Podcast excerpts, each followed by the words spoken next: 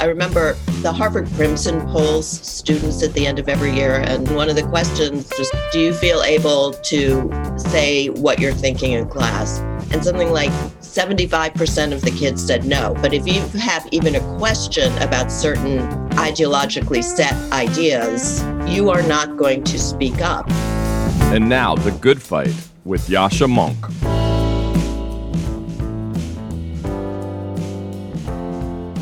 On November 3rd, 2020, I became significantly more optimistic about the state of democracy in the United States and perhaps around the world than I had been over the last few years.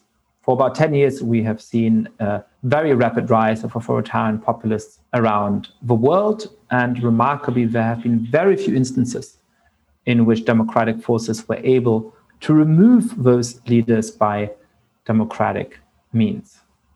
Joe Biden's election was the first grand victory in the long-standing battle between democratic and authoritarian populist forces. Well, over the last few months, some of my residual pessimism has crept back up on me. That has to do, of course, with the extent to which Donald Trump seems to keep a hold over the Republican Party. It has to do with the terrible events of January 6, 2021. But it also, and in some ways more importantly, has to do with the fate of democracy around the world. Now, uh, Freedom House has published just this week its new edition of the annual report on the state of democracy around the world. Unfortunately, the headline findings make for pretty grim reading. As Larry Diamond has pointed out, we are in the midst of a democratic recession well, 2020 was the 15th year of that democratic recession, and it was, in fact, the deepest year of democratic recession, the year out of those 15 years in which the world has moved away from democracy most rapidly. Over the course of last year, 73 countries experienced declines in their democracy score, moved away from democracy. Only 28 moved towards it. The most important case is India the world's largest democracy, but because of Narendra Modi's attacks on freedom of speech, as well as the discriminatory laws passed against Muslims, has now been downgraded to only partly free. In the world as a whole, less than one in five people now live in a country classified as fully free.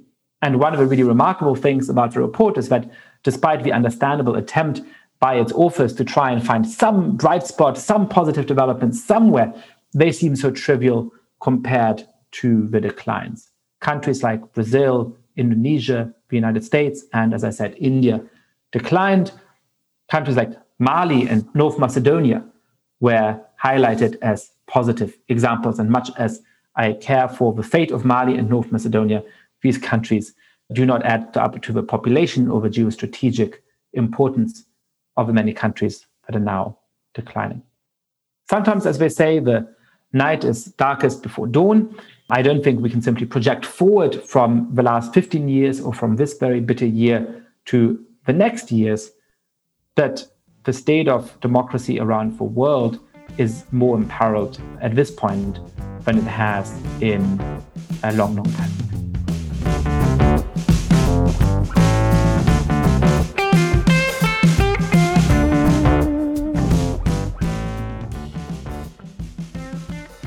Well, today it's a real pleasure to welcome Emily Yoffe to the podcast. Emily is a member of our editorial team and of our board of advisors at Persuasion. I started reading her a very long time ago when she was Dear Prudie, an advice columnist at Slate, always offering wise and insightful commentary about the world. But she has also written very important articles about Me Too, about Title IX, and a whole bunch of other subjects we talked about the strange moment online, the way in which people feel that their conversation is constrained and why that should matter to people. And we discuss one of her great early articles for Persuasion called The Taxonomy of Fear, in which she goes through why it is so important to uphold ideas like that intent matters, why it is a mistake to think that authority is always the best way to deal with social conflict. I'm sure you'll enjoy the conversation. Emily Yoffe, welcome to the podcast. So nice to be here. Thank you. You know, look, there's a million things I want to talk to you about, but let's start with how I came across your work, which was many, many years ago when you started doing the Dear Prudie column at Slate, giving, you know, funny, wry, soulful advice to people asking sometimes rather bizarre questions. And I'm just struck when I look at the world today, how the sort of general tenor of advice columns has changed. And it feels to me like that change really tells us something about the culture more broadly. So tell us a little bit about what it was like to write that advice column and what you feel when you look at all of the advice columns that are out there today, not just at Slate, but at you know New York Magazine and all of these different places. Well, I always love when men would tell me they were readers, and often it would be a sotto voce. I read your column. Shh. I certainly sometimes looked at it, you know, as a graduate student at Harvard, and I was sort of in the computer lab, which is where we all sat and wrote our things.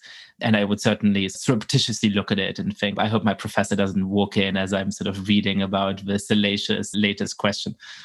You know, that's kind of how I saw the reader. So it's so nice to hear that. I often thought of the column, and I liked each column to have a range of things, you know, something serious, light things but it's kind of a bonbon in the day of people because I know most people read it at work. So it's just, just a little secret thing you looked at. And also, a lot of people would tell me the column always made me feel better about my own life that I was not writing this letter to Prudie. I stopped in 2015. I did it for almost 10 years. Saw a lot of changes in that time. And oh man, I don't generally have good timing about things. That was good timing to get out, at least for me. I mean, as I look at columns now, I, the idea of alternating between COVID questions and wokeness questions just seems so dreadful. But I remember I got a few letters from college students saying, I'm really upset because this classmate of mine has not accepted my friend request. I was like, how do you go to a person and say, Will you be my friend? That sounds so crazy. Or I wrote something on someone's wall and they took it down. Did you go in the person's room? I literally had no idea what these people were talking about. And then I discovered this thing called Facebook.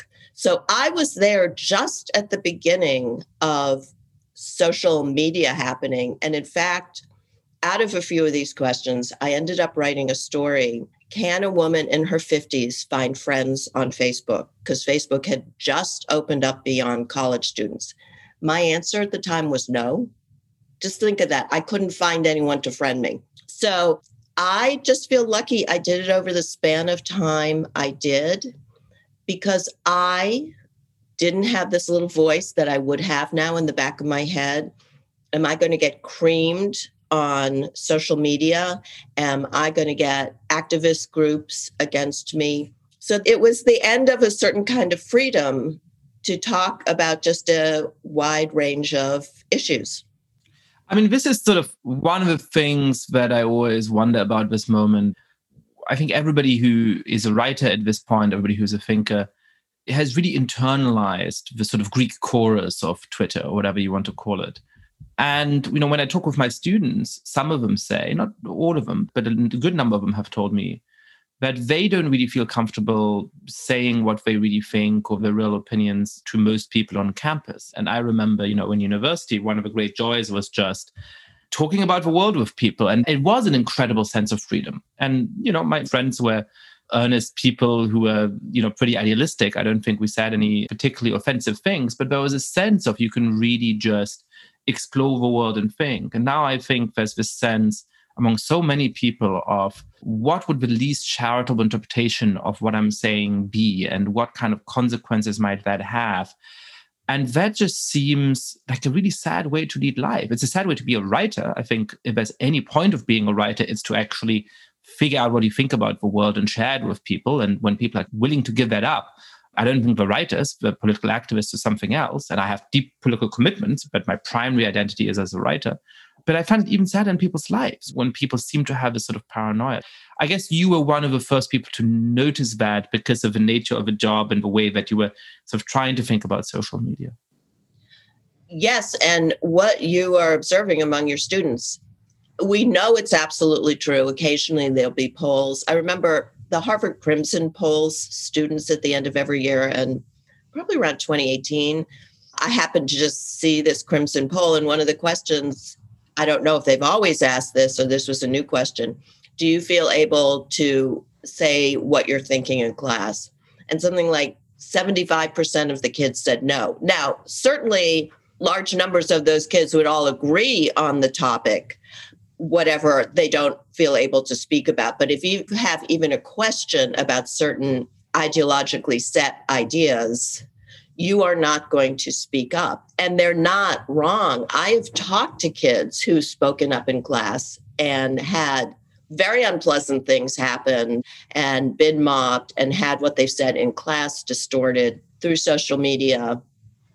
I came up at a time when if you wrote something controversial or provocative, and I don't mean just for the sake of let's end women's suffrage, not something idiotic like that, but you know, some idea that was different or would rile people up, that was the way you made your career. If you would get 10 letters to the editor, wow, that was a huge reaction. It's funny, you know, I hadn't thought of this. And, you know, there's a limitation to that kind of culture too. I just thought of my mom, who's a classical musician and a conductor, doesn't have any particularly controversial political opinions so far as I know. But there was a self understanding of artists at the time. She did a lot of contemporary classical music, right? And sometimes I would piss audiences off because they thought they go to the opera for sort of nice Mozart and they heard stuff that was discordant and then they were upset. And some, I suppose, some of the operas that she conducted perhaps had a political message or had a kind of staging that perhaps shocked people or something like that. But you know, if you were the director of the opera and you take your bow at the first night of this production and you get booed by you know some of the members of the audience. People were proud of that right? I mean that was sort of like all right we really showed it to them. And in respect i think some of that is actually a little infantile as well right? I mean i think there's a sort of odd problem in a lot of modern art and culture of sort of trying to break tradition but the tradition has become breaking the tradition for over 100 years. So you know, you're sort of pretending to be anti-conventional when you're actually deeply conventional. So, you know, I'm not uncritical of that, but it's such a different spirit to what it feels like today. Yascha, haven't you had the experience? Well, not over the past year, but I've had many times been at dinner parties or group at lunch and everyone starts talking and at some point someone says no one's recording this right hmm. now these are friends and no one's saying anything horrible you're just making jokes or exploring past the boundaries of issues that you know have a certain nomenclature and allowed opinion. The thing that I started noticing a few years ago is people suddenly just speaking at a much lower volume about certain topics. Right? You go to certain topics and you just notice that they sort of lean in a little bit closer and you know the decibel level sort of drops by an order of magnitude. And that to me is a sign of an unhealthy culture. Very. And I was at a dinner one night with a group, maybe three, four couples. Everyone except my husband and I had worked in some capacity in a authoritarian or totalitarian country, you know, as various reporter or working for the government. And one person said, This is what it, it was like over there. You have a group of people you have to trust who you can be open and relaxed with but that's not true at the workplace or in general. And you're right, that is so unhealthy. And I think that's where we are in many ways. So, what do you think created that? It seems, you know, and perhaps to some of the listeners to this podcast from outside of the United States, I can see that some people might think, you know, what are these two talking about? This just seems nuts. You know, I mean, the United States is a free country. You're not going to be thrown in jail for saying something wrong. And that's an important disanalogy to the experience of totalitarian regimes. And yet, I think you're onto something about some of the social dynamics of it. So, what has produced that? Why is that possible? Why is a country that you know loves to talk about liberty so much suddenly so reluctant to speak in those ways? Or is it just, which I suspect it is, a certain kind of milieu? Well, you are actually on campus. I've written for the past few years a lot about stuff that's going on on campus regarding Title IX. This is the federal law that prevents discrimination in education. It originally was used almost exclusively about athletics. Now it's overwhelmingly about sexual assault on campus, which I'm against, let me say, uh, for people who think I'm not.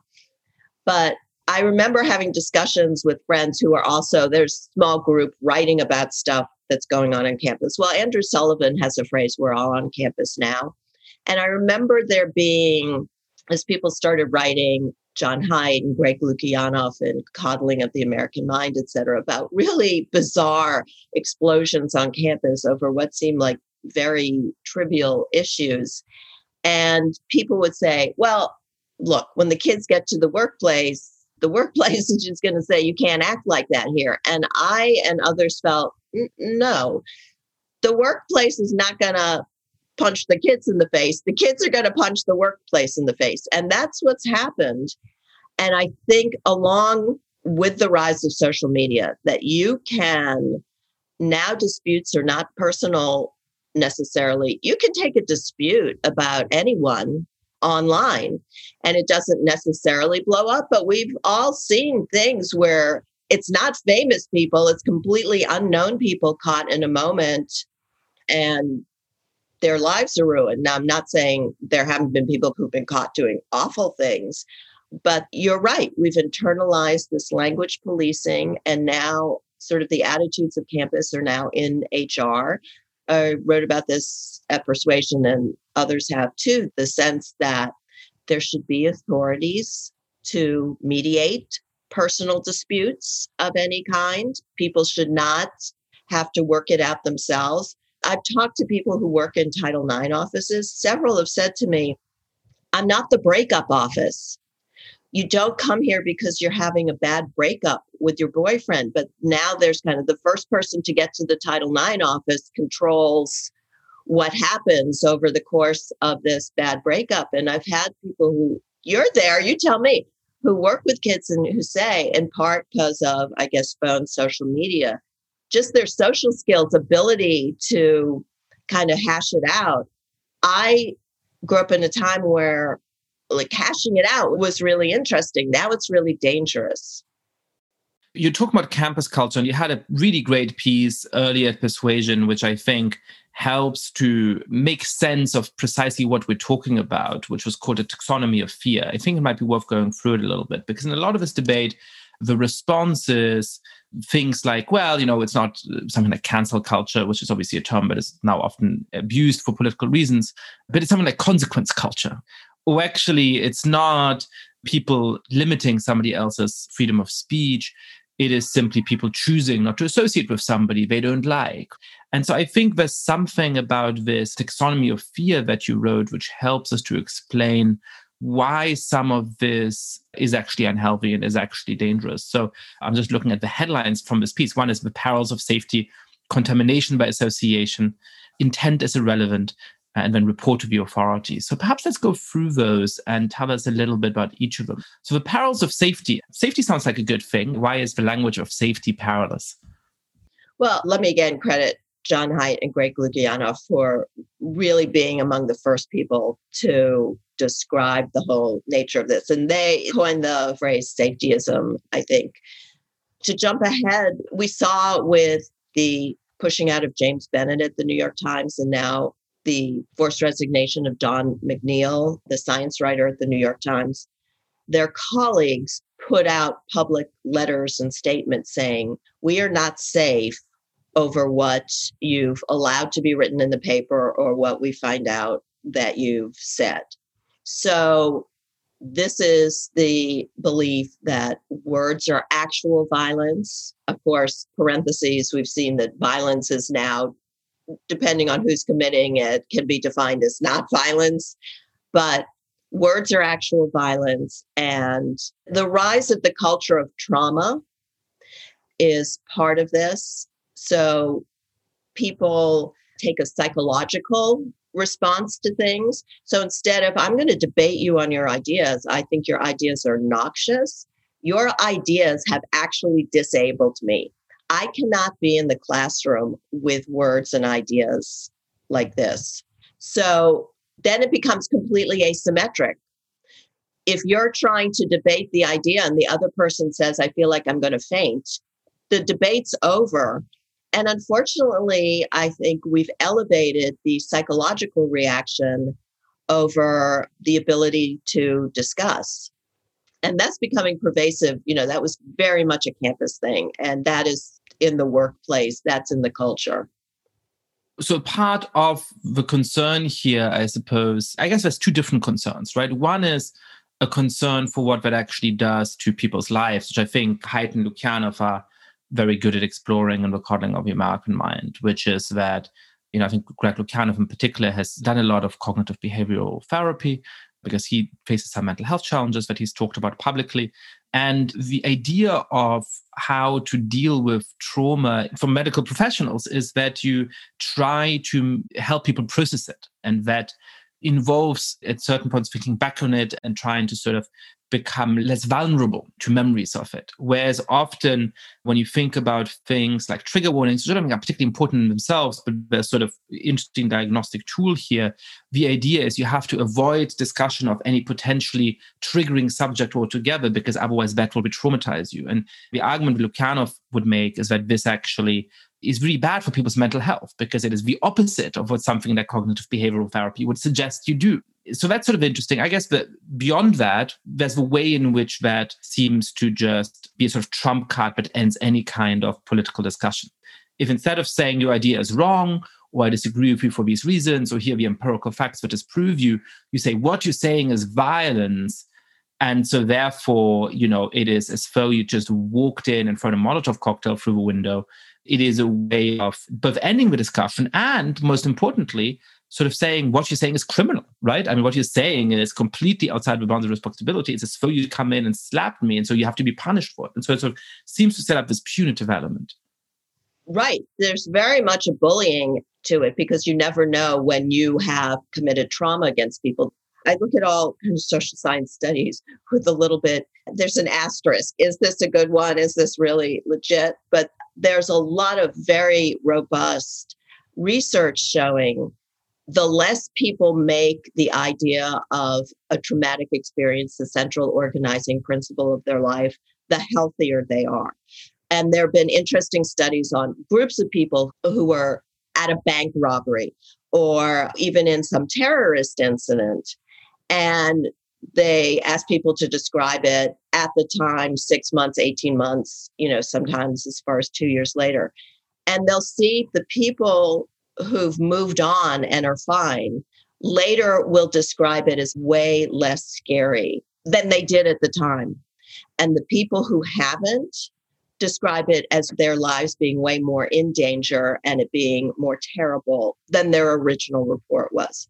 So there is a real danger in people organizing themselves around this sense of extreme personal fragility a couple years ago, I was talking to a law professor who was talking about accepted students day. This is after everyone's got their acceptance and you're hoping your yield will be high so people come to campus do i really want to go here? So this was for law school. This is not undergraduate. This is law school.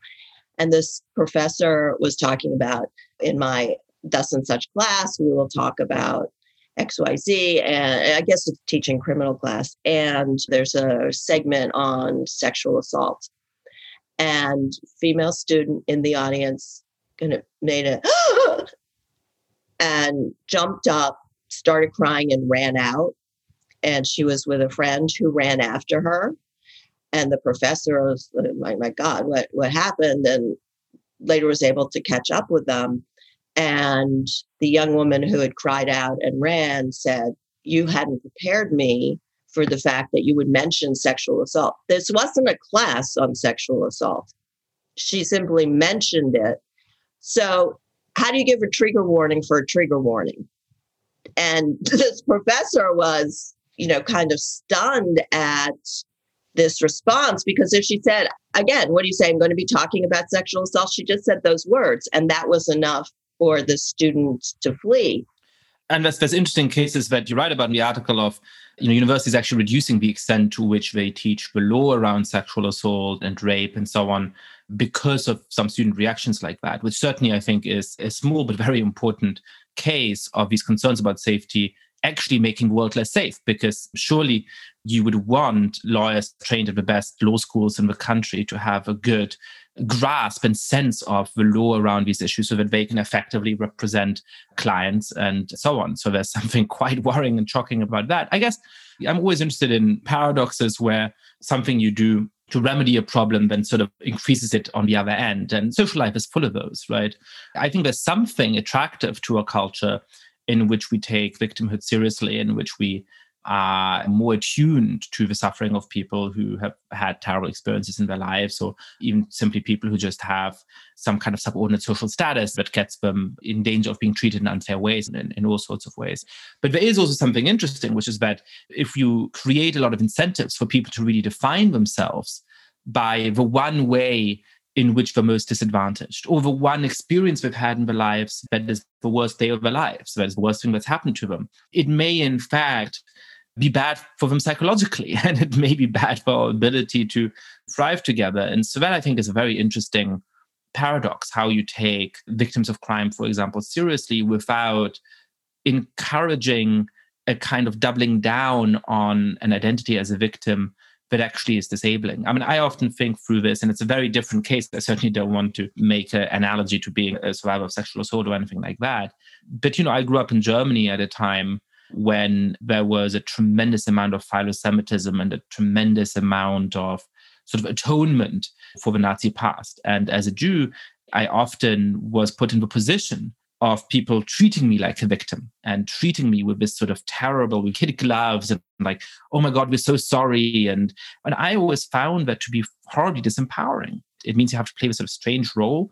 You start to see yourself as somehow weak or vulnerable, and it does not feel like you're being treated as an equal. And so, you know, I, I always think of it through that prism. I did not find that to be psychologically healthy for me. Well, in psychology, there's this theory of learned helplessness and that yes your self perception really does feed into how you behave and absolutely right as you say horrible things happen to people but let's just say in the united states particularly on college campuses probably truly horrible traumatizing things are not mm-hmm. happening day in day out to the same people but if you have your antenna out i mean this is where the word microaggression comes out if your antenna is out for some violation of your personhood, you're going to find it. There's no question about that. I sometimes wonder, and it's really important. I'm 65, and there's this real generational split over the understanding of this kind of thing we've been talking about and the response to this. And I think it's really important for older people to say, did we put up with too much crap? I mean, things have to change. You know, Mad Men was a, you know, in some ways an accurate depiction. Things have changed. Those of us who are older have seen those changes. We can talk about how progress is now been shunted aside as a belief system. But did we put up with too much crap? Maybe. But I do think Ruth Bader Ginsburg was onto something when she talked about all this. And what happened to her coming out of law school is inconceivable. What did she say and what happened to her out of law school? She said, you got to pick your spots. You cannot confront people over everything. You will disagree with people. You mm-hmm. have to sometimes give people the benefit of the doubt they may be saying and doing things out of ignorance. Now, that doesn't mean there are things you don't say. Look, this really bothers me when you say this, or you need to think about this differently. That's really important for moving society forward. But she was saying you just can't go day in, day out seeing everyone. You know, she was often the only woman. The prejudice that she put up with, as I say, is unimaginable now.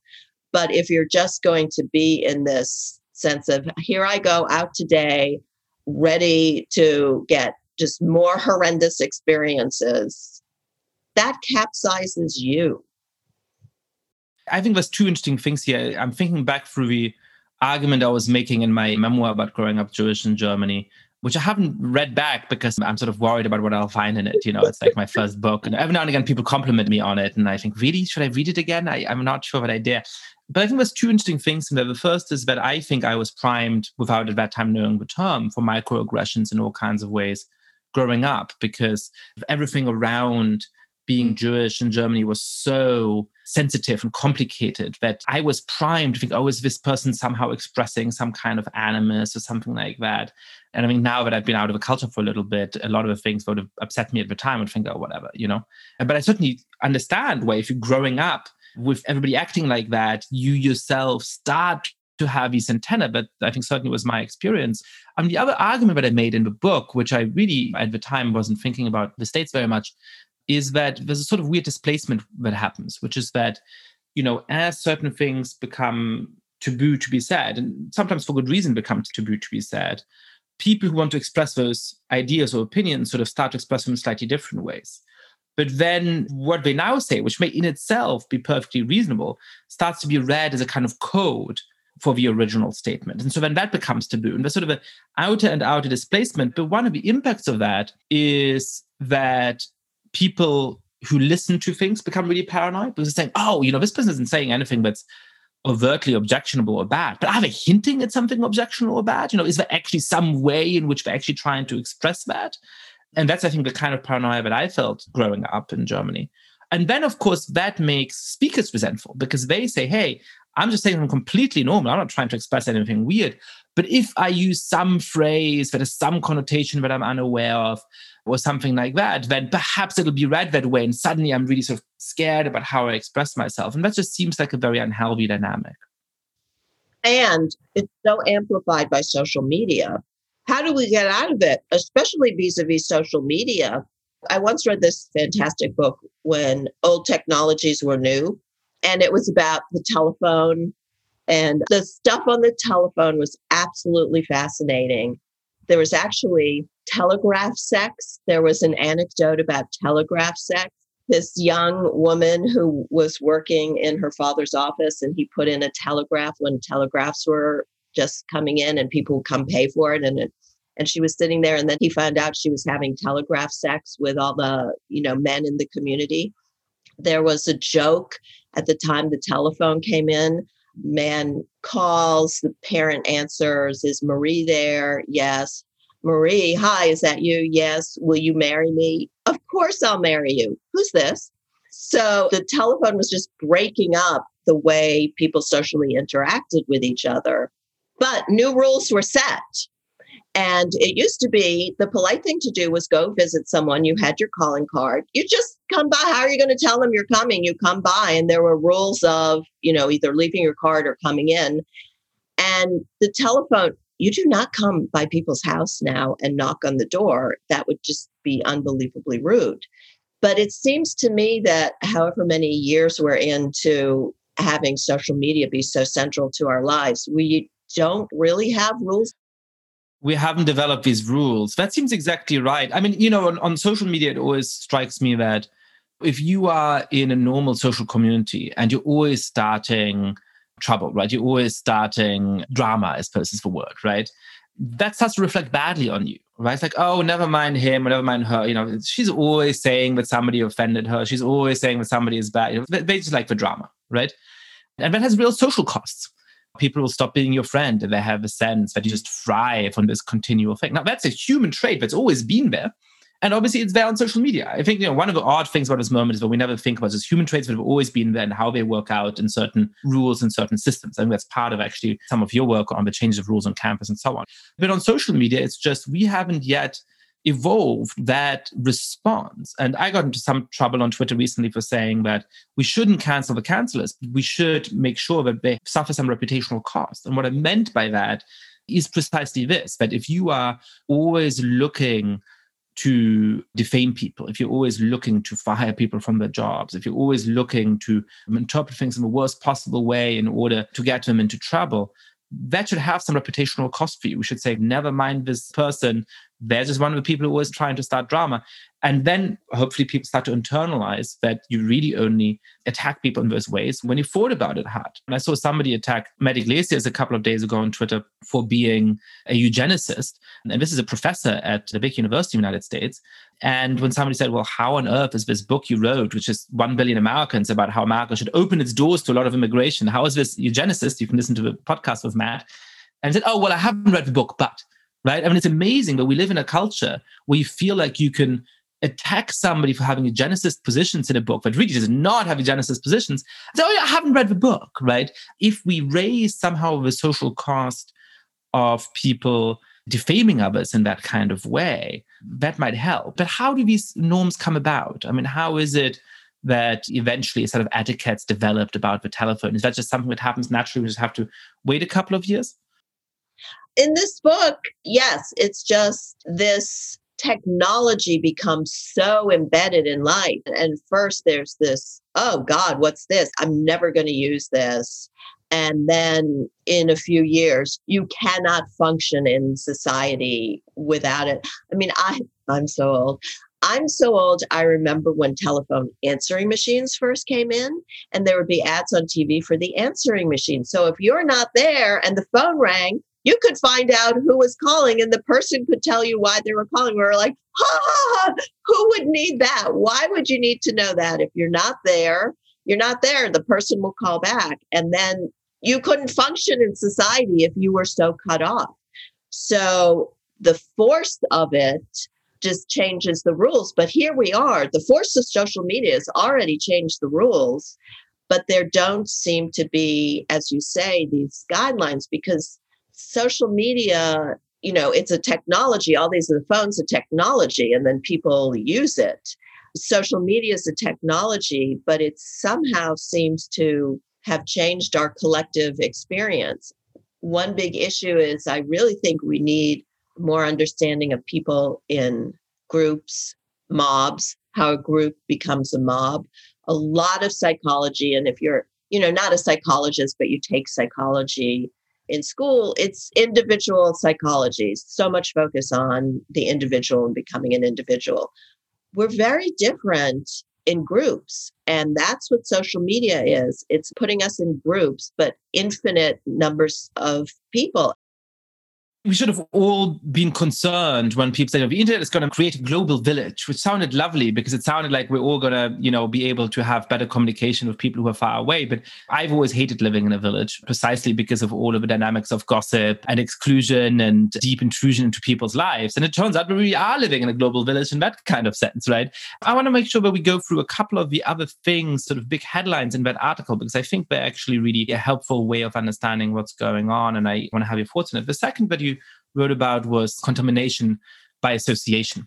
So now it's not just, hey, what you said is violence, but if somebody is a friend or colleague of that person, if somebody defends that person, they become associated with that intent too. You know, I think some of the dynamics we are dealing with are those of a witch hunt. And it is sort of a classic idea that why on earth would you say that this person is not a witch?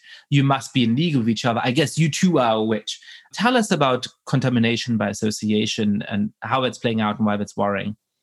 Well, you mentioned Matt Yglesias. One of the examples I used, you and I and Matt and what 150 something people signed this Harper's letter talking about these issues in society and how we're losing the ability to have fierce disagreements, but end that without someone's career being destroyed. Matt signed the letter. He was then at Vox, he's since left Vox. A colleague of his, who's a transgender woman, went on Twitter to say, I don't feel safe in my workplace because Matt signed this letter and why didn't she feel safe? Because J.K. Rowling, the Harry Potter author, was also a signatory. And J.K. Rowling has raised some questions about transgender advocacy. So she is not feeling safe with her colleague because a name of someone else, they're co signatories. I'm just guessing Matt and J.K. Rowling are not close friends. And beyond that, she said, also, I'm worried that people, when I'm doing my reporting work, people will think I share J.K. Rowling's views because my colleague Matt signed the letter, which was signed by J.K. Rowling. So therefore, I must hold the views that had nothing to do with the letter. The letter did not deal with transgender issues. And I thought this was just a perfect description. And she put it on social media. So it was a perfect description of the psychology of this. But if you're on Twitter, if before you like something, don't you think, okay, as this person said other things recently that could be hung around my neck? Maybe I don't want to like something that this person said, or even co like something that this person said. So again, you say, we have all absorbed this so quickly. And it's not wrong because you will be held responsible for things other people say with whom you have some association, which could be as trivial as liking something they said on Twitter. And explain why that's harmful. You know, why is that something that we should be worried about in a free society? Because I certainly see, you know, if it turns out that you're sort of hanging out with neo Nazis day in, day out, perhaps that reflects something strange about your character, right? I mean, there's an instinct behind this idea of contamination by association that I think we all feel. So why is it that in its current form that is so dangerous to having a real conversation or to feeling like you actually have freedom to be yourself? Because you're not a self. You have the ghosts of everyone, every idea everyone else has ever uttered. And now, also because of the technology, it's searchable. I mean, used to be ideas just in discussion, they disappeared into space. Well, if you're on a social media discussion, and and we've seen this of people who are becoming prominent uh, have been on social media since they were teenagers. So you know you find something genuinely bad stupid idiotic they said and didn't take down when they were teens. So if you're giving an award to someone who turns out when this person was 15 said something stupid then you are embracing everything that person has said you can't function. There's no sense of goodwill. You can't move forward until you've done a complete kind of corporate due diligence on everyone whose path you may cross. Yeah, it's a strange kind of form of moral contagion, isn't it? I had this debate with Jonathan Haidt on a podcast recently where he would think that something like sanctity and worries about that kind of moral contagion are more characteristic of the right traditionally, whereas the left cares about fairness and equality and so on. And and I think that some of those moral instincts that perhaps traditionally are more associated with the right are now quite prominent on the left. This idea if you've liked a tweet of somebody who's also said something terrible in the past, and therefore you are now somehow by association suffering a contagion of their sort of terrible status, or you must also somehow be guilty of their terrible views that they expressed when they were 15 or whatever it is you know, it feels a little bit like worries about the sanctity of a flag if it's sort of not flown the right way, or religious notions of sin and so on. There's a sort of strange thing going on there. The third headline in the piece is really very contemporary, actually. Its intent is irrelevant. And we saw a very interesting kerfuffle at the New York Times after Donald McNeil, the science and health reporter, was made to resign, I suppose is the correct term. Dean Baquet at some point said, intent is not relevant. And then they sort of seem to be walking that phrase back. But the point is that McNeil on a student trip to Peru had apparently mentioned, not used, but mentioned the N word in discussing whether a 12 year old student should have been expelled by his or her school with one of the students on the trip. And the idea was that if you use that term in any kind of context, even if you're obviously not using it as a slur directed against somebody, but as seems to have been the case in this context, to clarify the situation, McNeil had asked, well, in what context had the student used the term? It doesn't matter that the intent wasn't to express racial animus or something like that. So that's an interesting statement for a newspaper like the New York Times to make. Well, it wasn't just that. When this came out, so this was a student trip sponsored by the New York Times. They're not going to do any more of these in 2019. A bunch of the students complained. McNeil was investigated at the time. There was an HR investigation. And as Dean Baquet later said, and I first heard this, I thought I was going to fire the guy. And then we looked into it, and he did not have malicious intent. There, the matter lay. It was a private personnel matter. So that was 2019, summer of 2019. Now he's forced to resign in February 2021. What happened? Ben Smith, the New York Times media reporter, said someone leaked that internal investigation to the Daily Beast, which wrote rather incendiary story about it, saying he was a racist and sexist without examples really beyond the use of the N word in a matter of asking, as you said, this student how had it been used, and he used the whole word. So at first, his bosses said, We looked into this and intent does matter. McNeil had no bad intent. The letter by 150 go out and they say, As we've learned in our HR training, not as journalists, in our HR training, intent doesn't matter.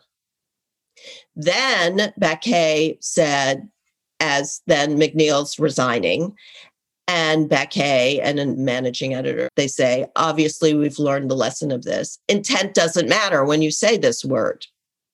Then they had to backtrack on that because obviously intent matters. If intent doesn't matter, society collapses. First of all, it's essential in the criminal justice system but it's also just essential in human relationships because as this letter by the angry employees laid out we are being told we are being trained as human beings. It's the hr it's not your professional training. It's your getting along with other people training that your subjective response to things is what decides what happens. And again how do you even move forward when it doesn't matter what people were trying to say and do. And one further thing, I was listening to a talk by some law professors, Nadine Strossen and Randall Kennedy at Heterodox Academy. And they were saying in law school, it is becoming increasingly difficult to teach like the Dred Scott decision, which is ranked as one of the worst Supreme Court rulings in history, which essentially reified slavery and said a freed Black person anywhere in the United States can be considered a slave. I'm sure I'm screwing it up somehow, but that was the essence. It was just a horribly racist ruling, which has since been overturned, certainly.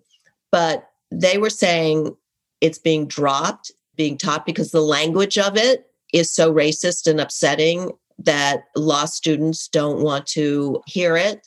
Another thing that's going on at law school is law students don't want to, in moot court, so this is a pretend trial, don't want to take the side of a case if they find the views obnoxious.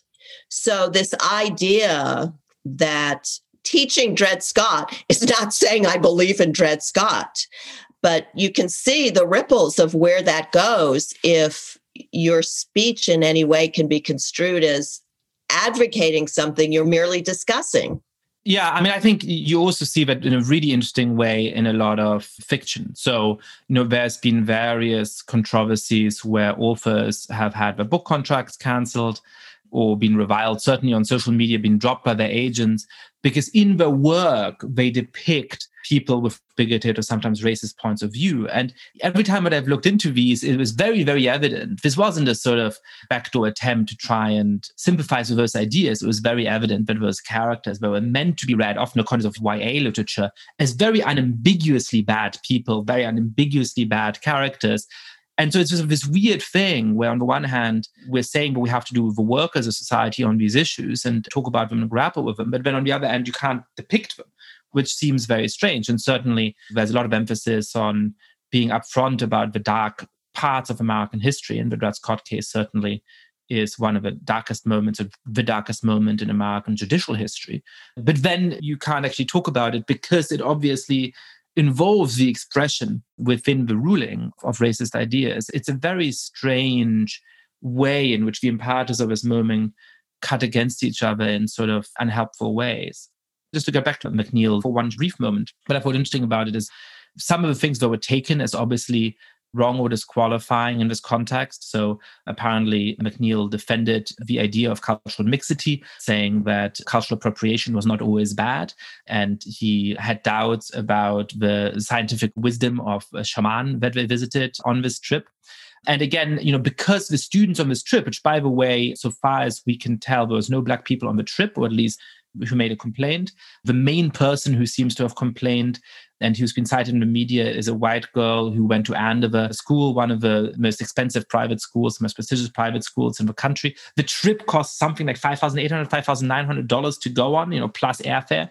So it's, you know, we're talking about extremely privileged people who do not themselves belong in any sort of obvious uh, identity group that is sort of at the center of these debates. And yet the fact that they were offended by McNeil's skepticism about what the shaman said or by his skepticism about the ills of cultural appropriation is in itself treated as damning evidence. So it's another way in which intent doesn't matter and the truthfulness of what he said doesn't matter. What matters is sort of reaction of this group of highly privileged 17 year old school kids, which in this case, you know, was enough to end the career of somebody who'd been in the New York Times for 47, 48 years, who'd been one of the newspaper's main voices in COVID, one of the people who really warned the American public about it when a lot of other people were still downplaying the extent of the threat. It's really a striking way in which we're sort of downplaying intent. And that's plays into the, the last point from your article, was the report to the authorities right? That you're not taking this up privately, you're not finding McNeil in the New York Times canteen, which has a very nice view of New York, and saying, "Hey, you know what? Like, I read about what you said, and I'm frankly offended. And like, what were you up to?" And having it out one on one, you write the letter to the authorities asking them to take action. So, tell us about how the report to the authorities fits into this conversation. This was when I started writing about Title IX. So, this is campus sexual assault. And I started writing about all this around 2013 and wrote some big stories for Slate and then The Atlantic about what was going on. And my concern was, of course, I'm against sexual assault in any form. But what was happening was a very well intended effort to eliminate all campus sexual assault. And what happened was the definition of sexual assault expanded to include virtually anything that could be construed as a sexual encounter, language, etc. Intent doesn't matter was key to this. And so a lot of young men were being punished, expelled in cases that just seemed grossly unfair. So I started looking into this.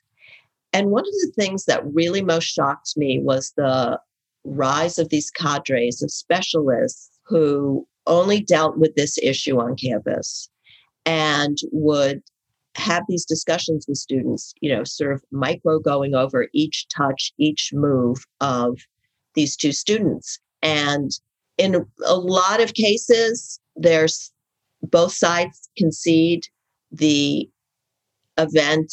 It was alcohol fueled, but we're not talking about someone passed out was two people who've been drinking too much. It began consensually, and then, you know, she made a complaint later. But what was really stunning was the idea, and I, again, I talked with my friends, and like, could you imagine going to a dean and saying, well, I told him he could do this, but he didn't ask me if he could do that because one of the rules on campus became affirmative consent. Each touch, each time must be consented to. So a lot of these cases turned on, yes, I agreed to intercourse, but I didn't agree to being touched the next morning. And he just touched me without asking my permission. So these kids come onto college the first week. They're instructed in Title IX in these rules and are told if anything happens, if you hear of anything, the slogan for Drexel University's Title IX office is see something, hear something, know something, say something. Now, that's not very different from the Department of Homeland Security. So they are being told there are people who are trained to handle any kind of interpersonal dispute of a sexual nature. And we want you to go report it. We don't want you to work it out. And again, I'm not saying, obviously, things that are of a violative criminal nature should be reported, but that's not what was happening here. And so this whole idea has really been institutionalized on campus. It has expanded to bias response teams If you hear any words you don't like, call the bias response team. And now this has come to the workplace because we see it with the Donald McNeil case. It wasn't something he did in the workplace. It's they heard about something he did two years earlier on a trip. So there are now these authorities everywhere in society, and you are supposed to go report people. And your German, part of German history is East German history, is you can construct whole societies where everyone's reporting on everyone. Not a happy place to live. I mean, it's one of the weird things in which the received wisdom of a left and received wisdom of a right is sort of flipping in interesting ways, right? I mean, I remember all of my friends and everybody in my social circle being outraged by the idea of see something, say something when it was a slogan after 9 11. And of course, the thing is that terrorism really is bad, right? I mean, you know, it was somehow sort of shunted out of view that the underlying thing that people were worried about was a very, very real thing that we really should be concerned about. And yet, I think they were right to say a culture of see something, say something that just encourages people to report any vague suspicion they might have is going to lead to all kinds of intrusion and all kinds of injustice. It's interesting that obviously, when we talk about some of these issues, there's bad things too. Sexual assault is a very, very serious crime. So the quibble is not with whether the underlying concern is valid or not. Like the worry about terrorism, it is a very, very legitimate concern. And yet, people who said 10 years ago, see something, say something is a terrible social mechanism, now one hesitates to express the concern about it because it feels like it's indicating that you don't take the underlying problem seriously on the campus front, this is how quickly it gets distorted. Yes, exactly. Because you have to say, I'm against terrorism, I'm against racism, I'm against sexual assault. And what happened on campuses, this see something, at some places, 30 to 50% of the complaints are third party complaints. Someone else is saying, I heard a rumor about someone, or I thought I saw something that didn't look right. And Yale, for a short time, in their annual report would say what happened to these cases. These would come into their Title IX office. They would go to the alleged victim. The alleged victim would say, I'm not a victim. In almost every case, the alleged victim said, I'm not a victim. I don't want to pursue this. But at some schools, I know of cases that were pursued. So the young woman who, through the rumor mill, is alleged to have been a victim says, I'm not a victim. And the Title IX office says, it doesn't matter we're going ahead with this investigation of your boyfriend, and we expect you to be a witness against him. Now, I don't know how much grosser the distortion of good intentions become than that. So I have a sort of big question in my mind after all of this conversation, which is that on the one hand, there's the model of a telegraph or a telephone. It's a new technology. You know, one we didn't talk about is that I do think a lot of this was driven in complicated ways by a sort of moral hygiene response to the presence of Donald Trump in the polity, right? It's sort of like we're going to exercise control over the spaces where we have power because this scary guy is president. We can't really do anything about it.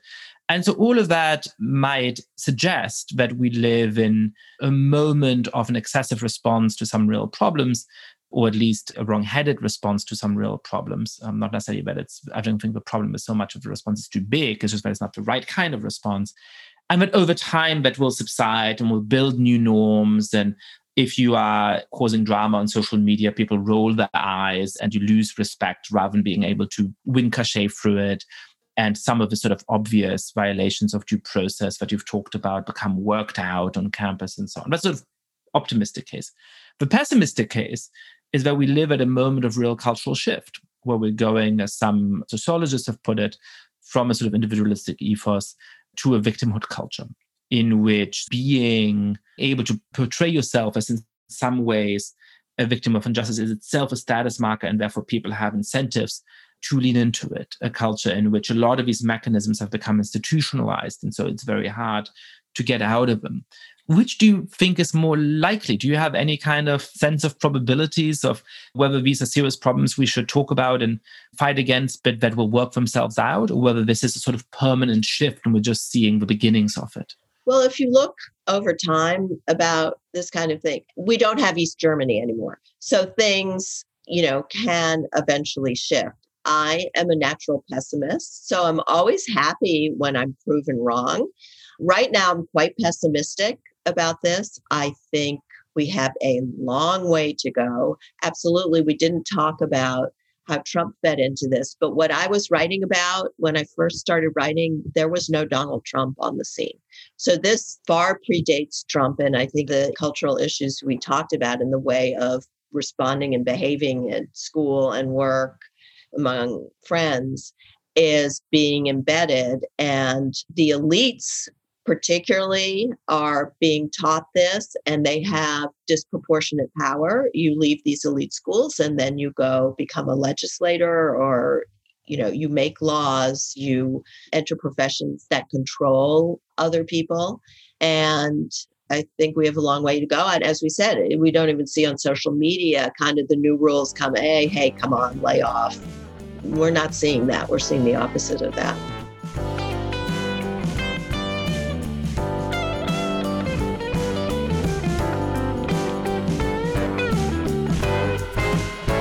Thank you so much for listening to The Good Fight. Lots of listeners have been spreading the word about the show.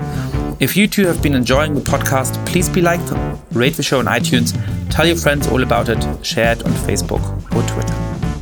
And finally, please mail suggestions for great guests or comments about the show to goodfightpod at gmail.com. That's goodfightpod at gmail.com. This recording carries a Creative Commons 4.0 international license. Thanks to Silent Partner for their song Chess Pieces.